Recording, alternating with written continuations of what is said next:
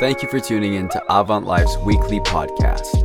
We hope this message inspires you, stirs your faith, and leaves you blessed. breathe in, breathe out, take a deep breath. God is here.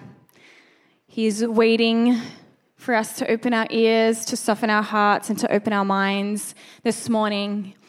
We're entering into a new series. Um, for those of you who are maybe catching up, last week Pastor Ben spoke to our two year vision for uh, Avant Life Church. And um, we have this vision in front of us, and we're entering into a time where we need to be equipped by our great teacher, who is Jesus, with the things that we need to go and fulfill this vision. We're starting a series called The Upside Down Kingdom. And to give you some understanding as what is this upside down kingdom that we talk about, well, when Jesus came into the world, he came into two different worlds. He came into the Jewish world and into the Roman world. Now, the Jewish world was a world that lived by code of conduct. They lived by uh, purity codes and making sure that they were uh, doing things according to what was righteous and what was uh, seen as being someone of righteousness. Whereas the Roman world lived by this code of might and power, and they were conquerors. Um, and it's really interesting when we look at this world that Jesus was born into and came into and that he, he brought this counterculture message to, it's not really very different right now. It's very similar. We have a lot of uh, different types of people in this world, some who live by a certain codes and some who live by might and strength. And we have been given through our great teacher, Jesus, this counterculture message, this upside down kingdom that he comes and speaks to us about. And it's quite interesting when we look into the gospel messages, each gospel kind of portrays this different image of Jesus because it's different authors expressing uh, the truth of Christ um, through different lenses. And in, in the book of Matthew, the Gospel of Matthew, it's often referred to as, as the teacher's gospel. And we're going to be turning to the book of Matthew today. We're going to be looking at as Christ uh, speaks on the Sermon on the Mount, which you can find in Matthew 5 to Matthew 7. And today we're going to be starting where Jesus started, and that is with the Beatitudes. Um, it's really interesting. This upside down kingdom message was, was, is found in Jesus' teachings, and we find a lot of it in this, these passages, but it's this countercultural message straight from the mouth of Christ, which has a reversal of our value judgments. It, people believed that wealth and power and strength and money were a sign of God's blessing. And if you didn't have those things, it was that the gods or God didn't approve of you, or he was cursing you, or he was disproving of you. And so we see this value system where, where wealth and strength and power and might are the things that actually bring blessings. Yet, isn't it interesting that how the world has continued to live by that, people still remain unhappy? People who live by this kingdom of man mentality, they still remain unhappy in their living. And Jesus takes all the tension that is in this hot pot of culture and he doesn't divide it, but he flips it upside down. See, for the Jewish people, they were hoping that Jesus would come and say, No, the Romans are the bad guys, let's get them. For the Romans, they actually didn't have any regard for Jesus, they just had a regard for might and power, and they wanted more of that. And so Jesus says, No, I'm not going to do any of that. I'm actually flipping this story completely upside down you need to understand that this is not a materialistic physical thing that I'm talking about. The kingdom of God, the kingdom of heaven is not something that you are going to find in as tactile pieces. It's, it's not materialistic. And so, as we get into this Sermon on the Mount, and as we talk about some of the Beatitudes, there's a lot, there's too many for me to cover today. Like Jesus' teachings oh my goodness. Okay, I love, you know, Christine Caine. I really like Steven Furtick. I love this guy called Pastor Ben Narayanan. He's especially my favorite. But can you imagine just being in the presence of Christ as he teaches? Like how joyful you would be. Like Literally, you can listen to any podcast, jump on any type of YouTube channel, but to hear the voice of Christ speaking these principles, and we get to live it because of this word. We get to live it because of this word. And so we get to hear Jesus today. We get to listen to what he says through his, his scriptures and found in Matthew 5. We're going to be starting there. Um, it's funny how Jesus, in his teachings, instilled language that even those who don't know the teacher know his teachings. Have you ever thought about that? Like, turn the other cheek. The world knows, yeah, turn the other cheek. But do they know the teacher? and, and sheep in wolves' clothing. clothing. They, know the, they know the phrase, they know the lingo, but the world has tried forever to separate the teachings of Christ from the teacher Christ so that we would not have an experience and an encounter with him. And so we need to understand when we hear these words, we need to know who is speaking, and it is our great teacher. Who is he speaking to? So when we read this passage in Matthew 5, verse 1, um, verse 6, which is what we're going to be focusing on today, he says he went up on a mountain and he was seated and his disciples came to him. So Jesus is essentially teaching to his disciples. So who were the disciples? One, they were Jewish, and two, they were the ones that had chosen to follow him. So, this message that Jesus preaches is to people who have accepted him, have accepted him and followed him. It is for us today as believers to hear these words of Christ and to build on that rock of his teaching. And so we are all disciples of Christ. Will we let him disciple us? Will we? Because some of it's quite confronting. Some of it might actually turn your kingdom upside down a little bit. And we have to come to Jesus in humility, not willing to project our voice, but to hear his. And so let's turn to the scriptures. If you've got your Bible, Matthew 5, verse 1 to 6, we're going to be focusing on four Beatitudes today. I'm excited. Here we go, Lord. And seeing the multitudes, he went up on a mountain, and when he was seated, his disciples came to him.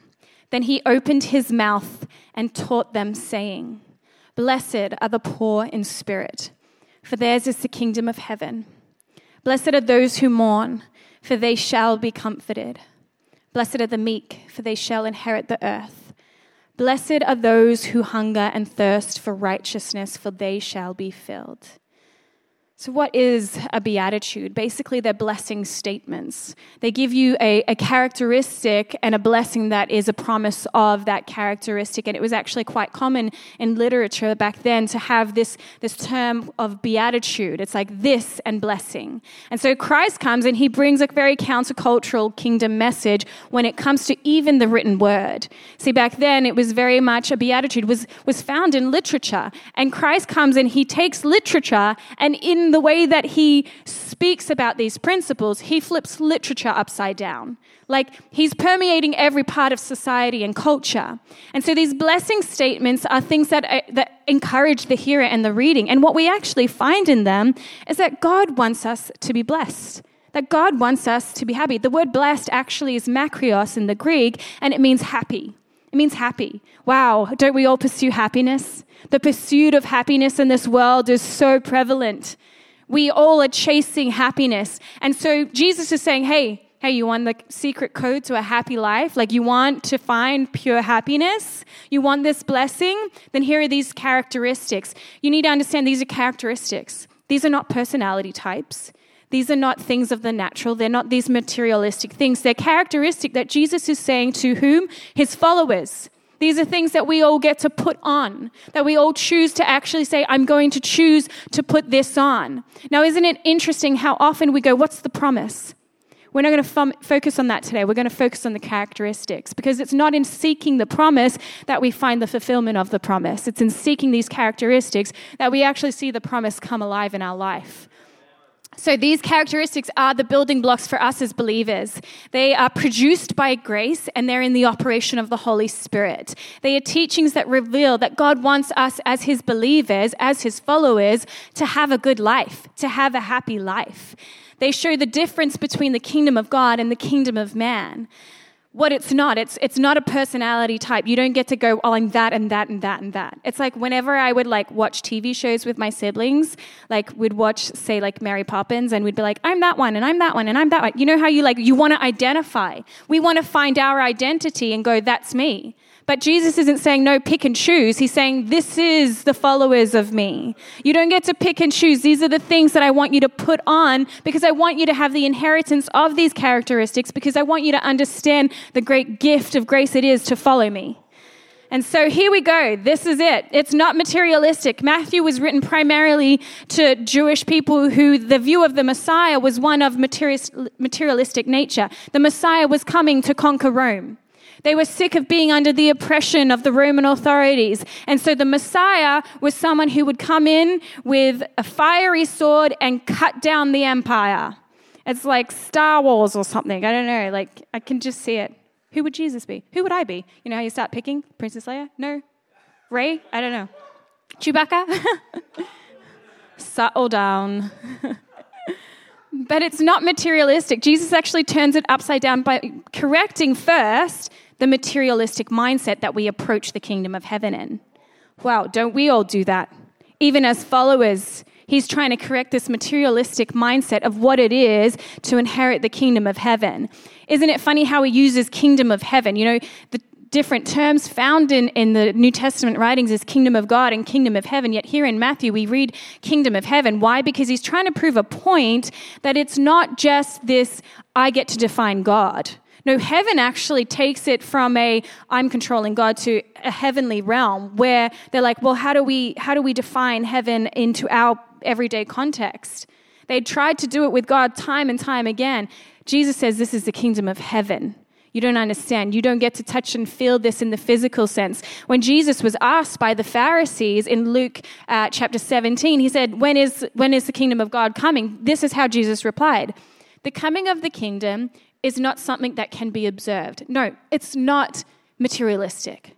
Jesus is saying these characteristics, these things that actually breathe the kingdom of God, the kingdom of heaven, they're not materialistic. It's, it's not something you can see. It's not something that can be observed or be taken in. It's, some, it's not something that we can put on our Instagram. It's not something that we can just touch and feel all the time. He's saying, no, no, people will say, here it is or there it is, because the kingdom of God is in your midst.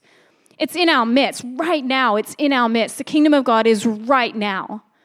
It's right now. It's a pretty incre- incredible thing.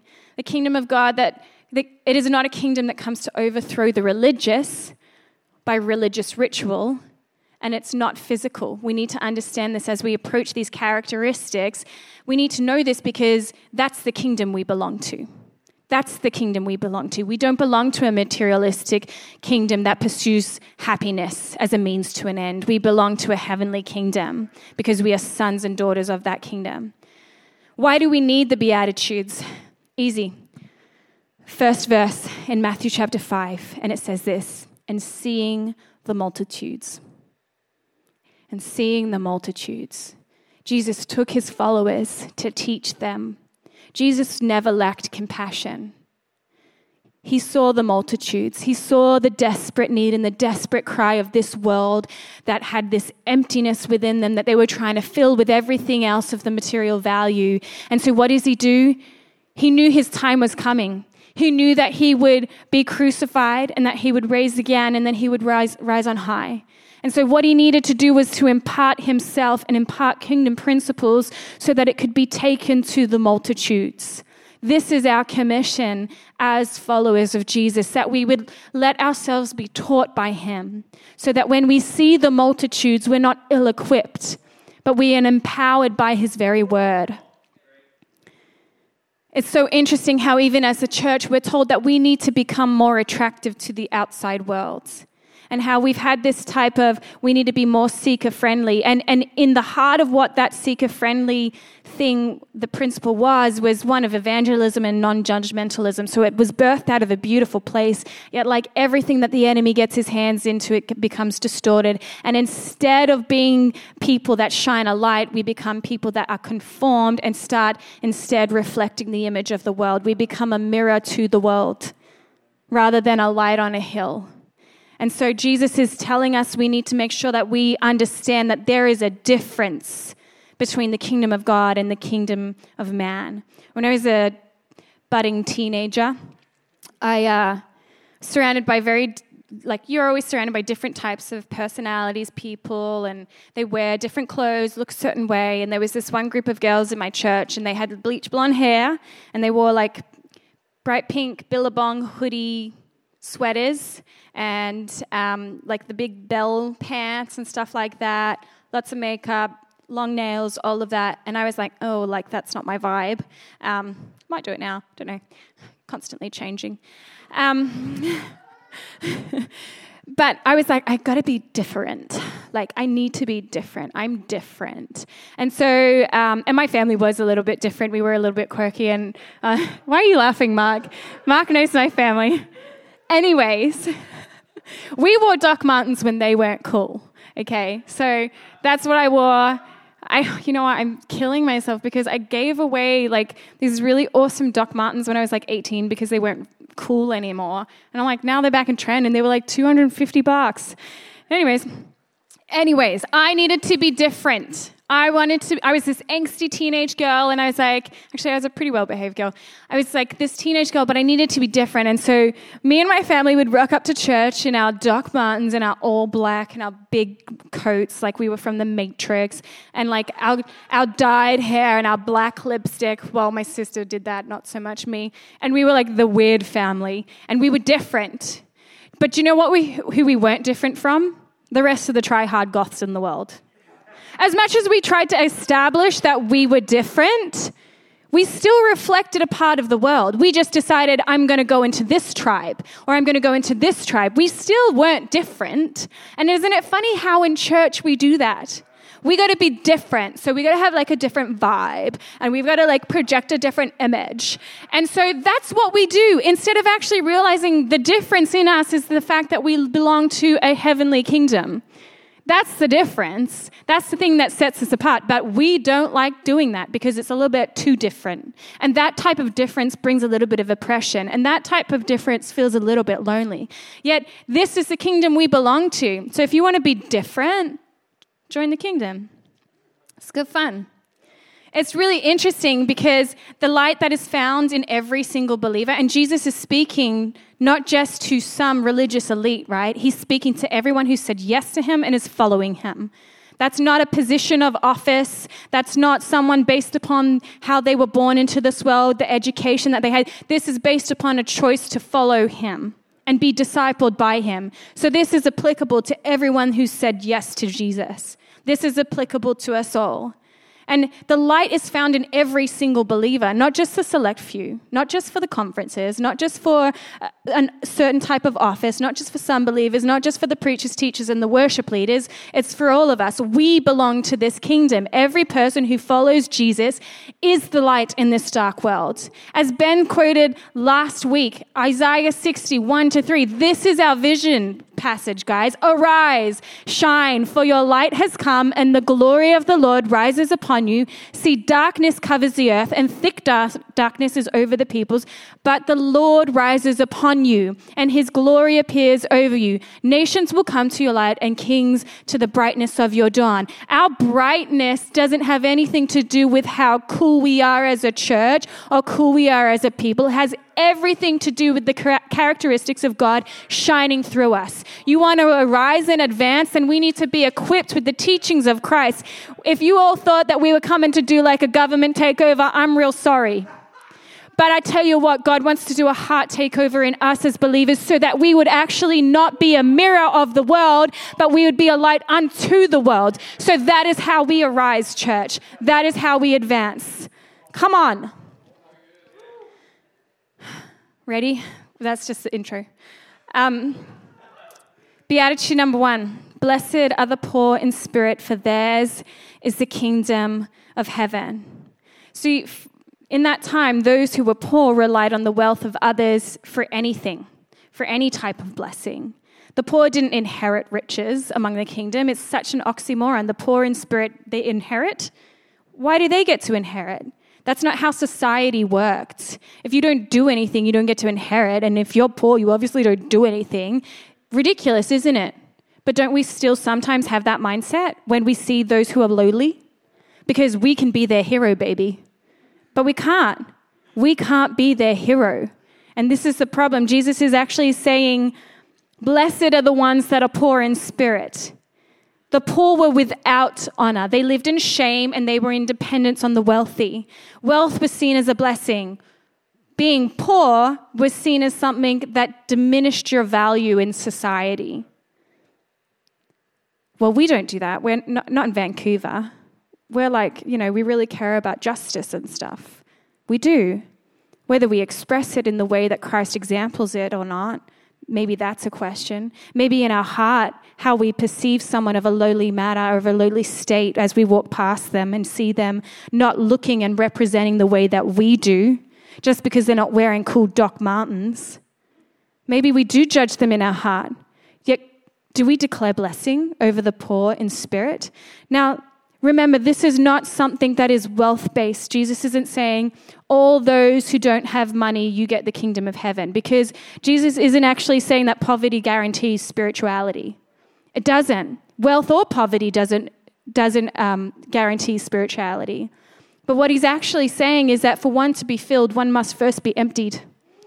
For you to be poor in spirit, for you to be completely lacking, you must be emptied so that you can be filled.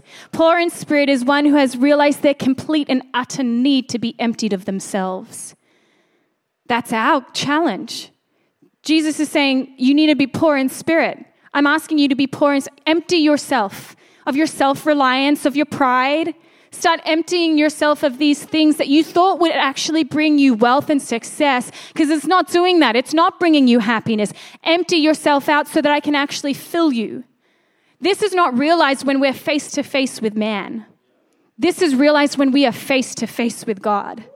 We don't, we don't understand the emptiness that we need to pour out of us. We don't understand that we need to empty ourselves when we're up against man. Why? Because I can judge myself up against that girl any day. Oh, yeah, you're good at that. Well, I'm good at this. We do. We, we, we compare. Try comparing yourself to the Creator. Face to face with God is where we find our need to be emptied of ourselves so that we can be filled by Him again. The enemy has tried to rob God out of us. It happened when the fall happened, when sin entered this world, where we were designed to be created in the image of God and to have God as a part of our very fabric, of our very being, sin came and corrupted that. Yet we now have an opportunity through Jesus Christ, through the teachings he gives us, how to empty ourselves, to be poor in spirit, to realize that we are nothing but filthy rags in the sight of God. Isaiah 64 6 says it all our righteous acts are like filthy rags. And then further on, Paul says in Philippians 3, verse 7, But whatever were gains to me, I now consider loss for the sake of Christ. Why? Because he wasn't pairing himself up with all the other people in, in Israel, he was pairing himself up against Christ. He was looking at himself next to Christ and realizing, oh my goodness, I need you in my life. I need you in my life. I don't need that person in my life. They, they're not going to fill me. They're not going to satisfy this desire for happiness in my life. I need Christ in my life. What is more, I consider everything a loss because of the surpassing worth of knowing Christ Jesus, my Lord, for whose sake I have lost all things. Paul has poured himself out completely for the sake of Christ. He considers them garbage, he says, that I may gain Christ and be found in him. This is what it is when Christ says, Blessed are the poor in spirit, for theirs is the kingdom of heaven, is that we would empty ourselves so that he could fill us again. Poor in spirit is being completely aware of our desperate need for God as we look into the glory of God. The way to become poor in spirit is not looking at yourself but at looking at Him. There's a difference between a lack of self worth and actually valuing our worth because of Him. It causes us to empty ourselves out so that He can fill us again. For one to be filled, one must first be emptied. Church, we need to be poor in spirit.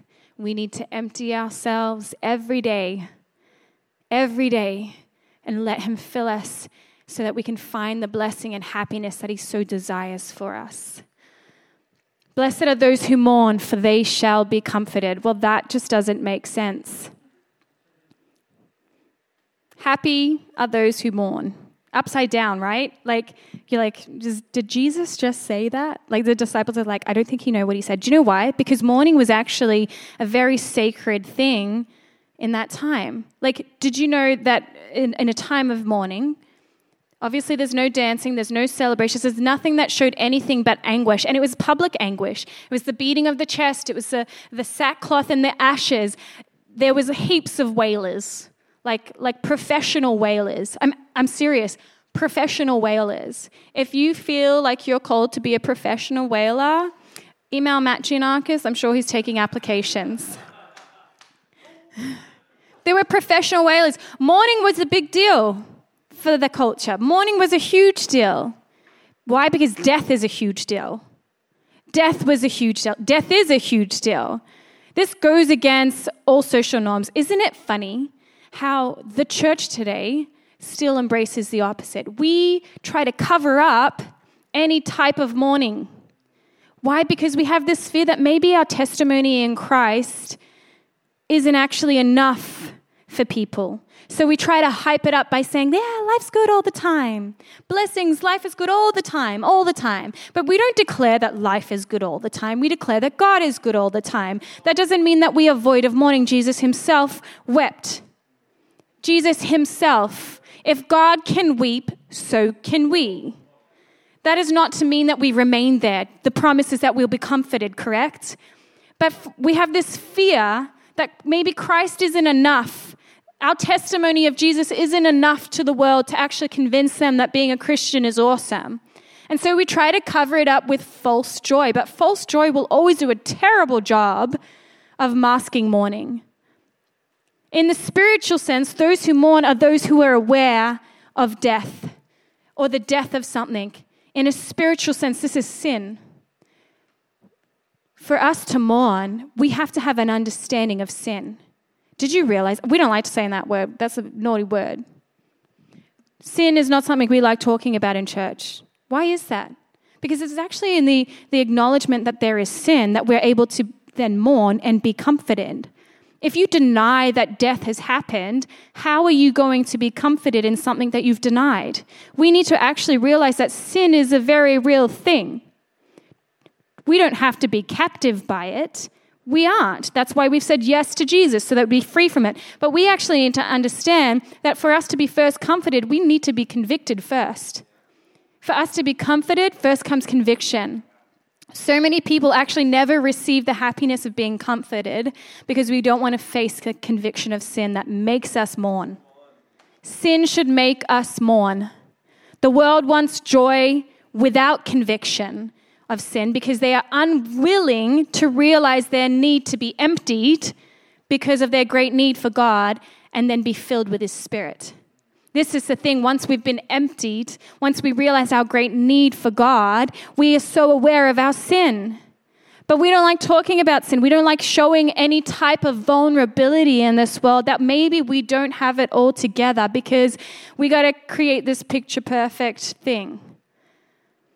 A true sense of sin must come before there can be any true joy of salvation. The world wants joy without conviction. Those who deny their need for God, for God are actually denying their joy. Isn't that insane? When you mourn because of sin, you mourn not only on behalf of yourself, but on behalf of humanity's divide with God. Sin is not something that just affects, affects the individual, it's affected this whole entire world. Someone who mourns is aware of death death in their own life, sin in their own life, and death in the world. That should make us mourn. It made Christ mourn. Christ was brokenhearted for this world, that he gave up his very life for it. His mourning actually led to an action that brought redemption, that brought comfort for us. We are comforted by the fact that sin was not erased by anything we did, but by Christ alone. You know, and a person who mourns over their own sinfulness is actually the one who is in the best position for repentance. You can't repent if you're not aware. You can't repent if you're not convicted. Repentance means reconnection with God if you have sin in your life, if you have something that's separating you from God, would you not want to remove that thing so that you can have connection back with God? When we mourn, We acknowledge our sin. Mourning is due to the conviction of our own sin that leads us to a place of repentance and therefore gives us comfort in the joy of our salvation because of the one who redeems us. That is here and now. And it is also in the glory to come. We read in Revelations 21 that he will wipe every tear from their eyes. There will be no more death or mourning or crying or pain, for the old order of things has passed away. Our comfort is here now and to come. We must acknowledge, we must be convicted of the fact that death is a real thing, that sin is a real thing, and in that place of conviction, find repentance. See, God doesn't want you to just remain in conviction. If you remain in conviction, you breed guilt. Yet when you come out of conviction into a place of repentance and you empty yourself out, you're then being able to be filled by Him again. Blessed are the meek, for they shall inherit the earth. See, inheriting the nations, let alone the earth, was for the military conquerors. It would have been for Rome, right? Like they like had been reigning strong. They were the ones that they knew they were in charge because of conquest. Um, it instilled in the minds of those in Israel what was the thought that the strong and mighty inherited by asserted power, because Rome asserted their power. The military might asserts their power. The world says that the more you assert yourself and express your yourself, strength and your strength, then you'll succeed, then you'll be happy. This is not what Jesus was like, nor is his kingdom like this. Christ instead took that strength that he had by his very nature, and instead he, it was strength under control. To be meek is to have strength under control. In Philippians 2, we read about it. This is Christ's example who, being in very nature God, did not consider equality with God something to be used to his own advantage. That is strength under control, not for the purposes of own advantage, but for the purposes of others. Rather, he made himself nothing by taking the very nature of a servant, being made in human likeness, and being found in appearance as a man, he humbled himself by becoming obedient to death, even death on a cross. Strength under control. The question is whose control?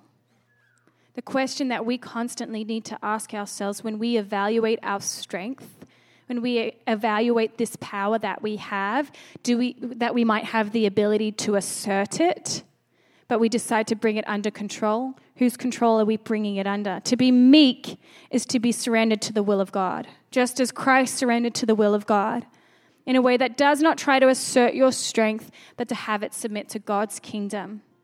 Because in that, that's where freedom came. That's where salvation came. The world control, the way the world controls is very controlling. It's, it's trying to keep everyone in check. And there's this sense of, I'll never experience freedom, whereas God's will always brings freedom. It did with Christ. Why would it not with you? Why do we fear having our strength under God. Maybe it's because we have a mindset that God is controlling. Have we thought about that? Do you think that God is controlling? Yet by submitting under by submitting his strength under God's will, Jesus the product was freedom. Jesus brought freedom. It didn't bring a controlling of freedom, it brought freedom. So we must understand that God's character has been proved through Jesus Christ. It's been proved through our Lord and Savior that it will bring freedom.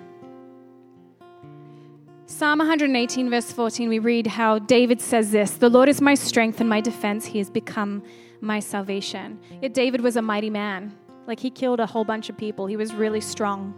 He was a warrior. Yet he says, The Lord is my strength and my defense. He has become my salvation. He was a meek man. He knew his might was not his strength. Meekness is essentially a true view of yourself. It's, it's actually knowing yourself truly. It's expressing it in an attitude and conducting it with respect to others. When you are meek, you know who you truly are. You have a, a great understanding of your value and of your view. It's my attitude towards myself, and it's spre- an expression of that in my relationship to others. How often we forget the latter of that statement. It is the view of oneself that you have more than you deserve. And in that, the meek have already inherited the earth. Because in this life, we are always satisfied and content with what we have. The meek, when you are meek, you instantly inherit everything that you ever need in this earth. Blessed are those who hunger and thirst for righteousness, for they shall be filled. Purity codes were a set of practical tasks that the Jewish people would do to attain purity or righteousness. It showed to the outside world that they were different, that they were set apart, and it spoke to their identity. Yet here we find that this righteousness that Jesus teaches about is not one that we attain, it's not one that we can achieve. Blessed are those who hunger and thirst for righteousness, for they shall be filled. It's not something that's within us, it's something that we crave, it's something that we seek after. There is no code given as to what you can do to earn righteousness. Righteousness speaks to a covenant with God. Righteousness gives us the solution to our own empty, sinful, lowly selves by changing our view of looking inwards to looking upwards. Righteousness has nothing to do with me, it doesn't begin with me, and it doesn't end with me. It cannot be found in searching oneself. That's why we hunger and thirst for it, because it's not something that's within us, it's something that has been laid out before us. It is deliverance from ourself, from our flesh. The world hungers and thirsts after happiness and blessing, and they crave it and pursue it as a means to an end. And it's like a doctor who's just trying to relieve pain but not actually curing the disease.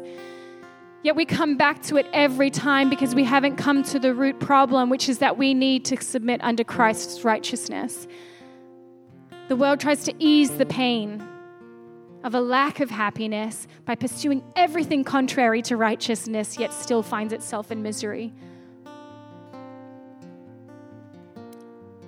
The church in itself, we have been susceptible of chasing religious happiness, filling our tank with things that are not righteousness, but instead pursuing conference, after album release, after guest speakers, after books. Those are all gifts. They're not bad things, but they are not our righteousness. They are not the things that bring us righteousness, and they will not be the things that satisfy us. Because there is this need for us to, once we have received the righteousness of Christ by receiving salvation from Him, that we need to understand that righteousness is alive, it's a living thing that happens as we continue to follow in the footsteps of Christ and pursue, pursue relationship with God. How many people in this world are not happy, including Christians? Could it be because we are treating the pain of sin rather than not treating sin itself by pursuing righteousness?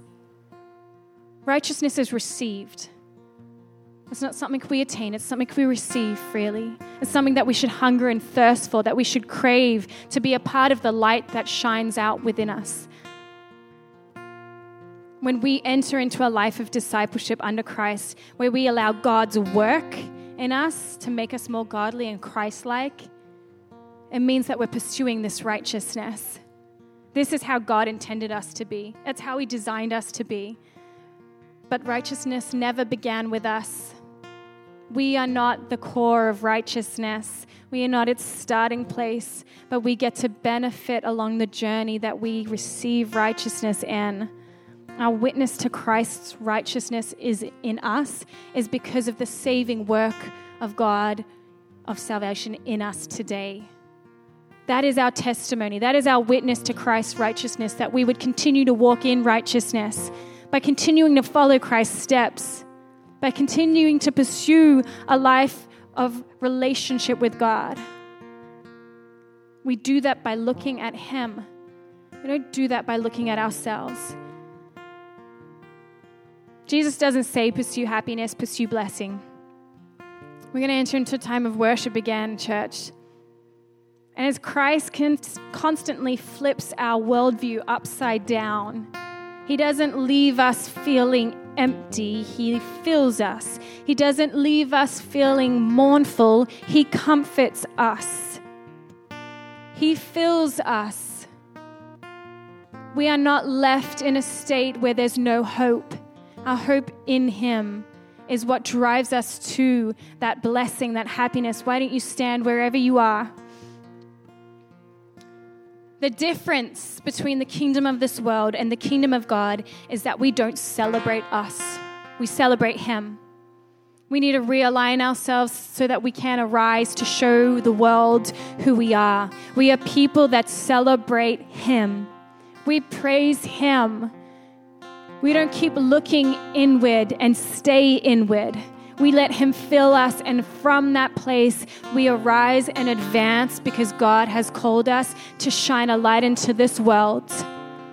I leave you with this in 1 Corinthians 1 28 31. God chose the lowly things of this world and the despised things and the things that are not to nullify the things that are, so that no one may boast before Him.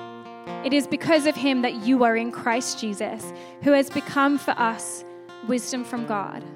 That is our righteousness, holiness, and redemption. Therefore, as it is written, let one who boasts boast in the Lord. Come on, let's worship. We hope you enjoyed this message. We would love you to subscribe to our weekly podcast. Other ways you can connect with Avant Life is through YouTube, Instagram, and Facebook. Or check out our website at avantlifechurch.com.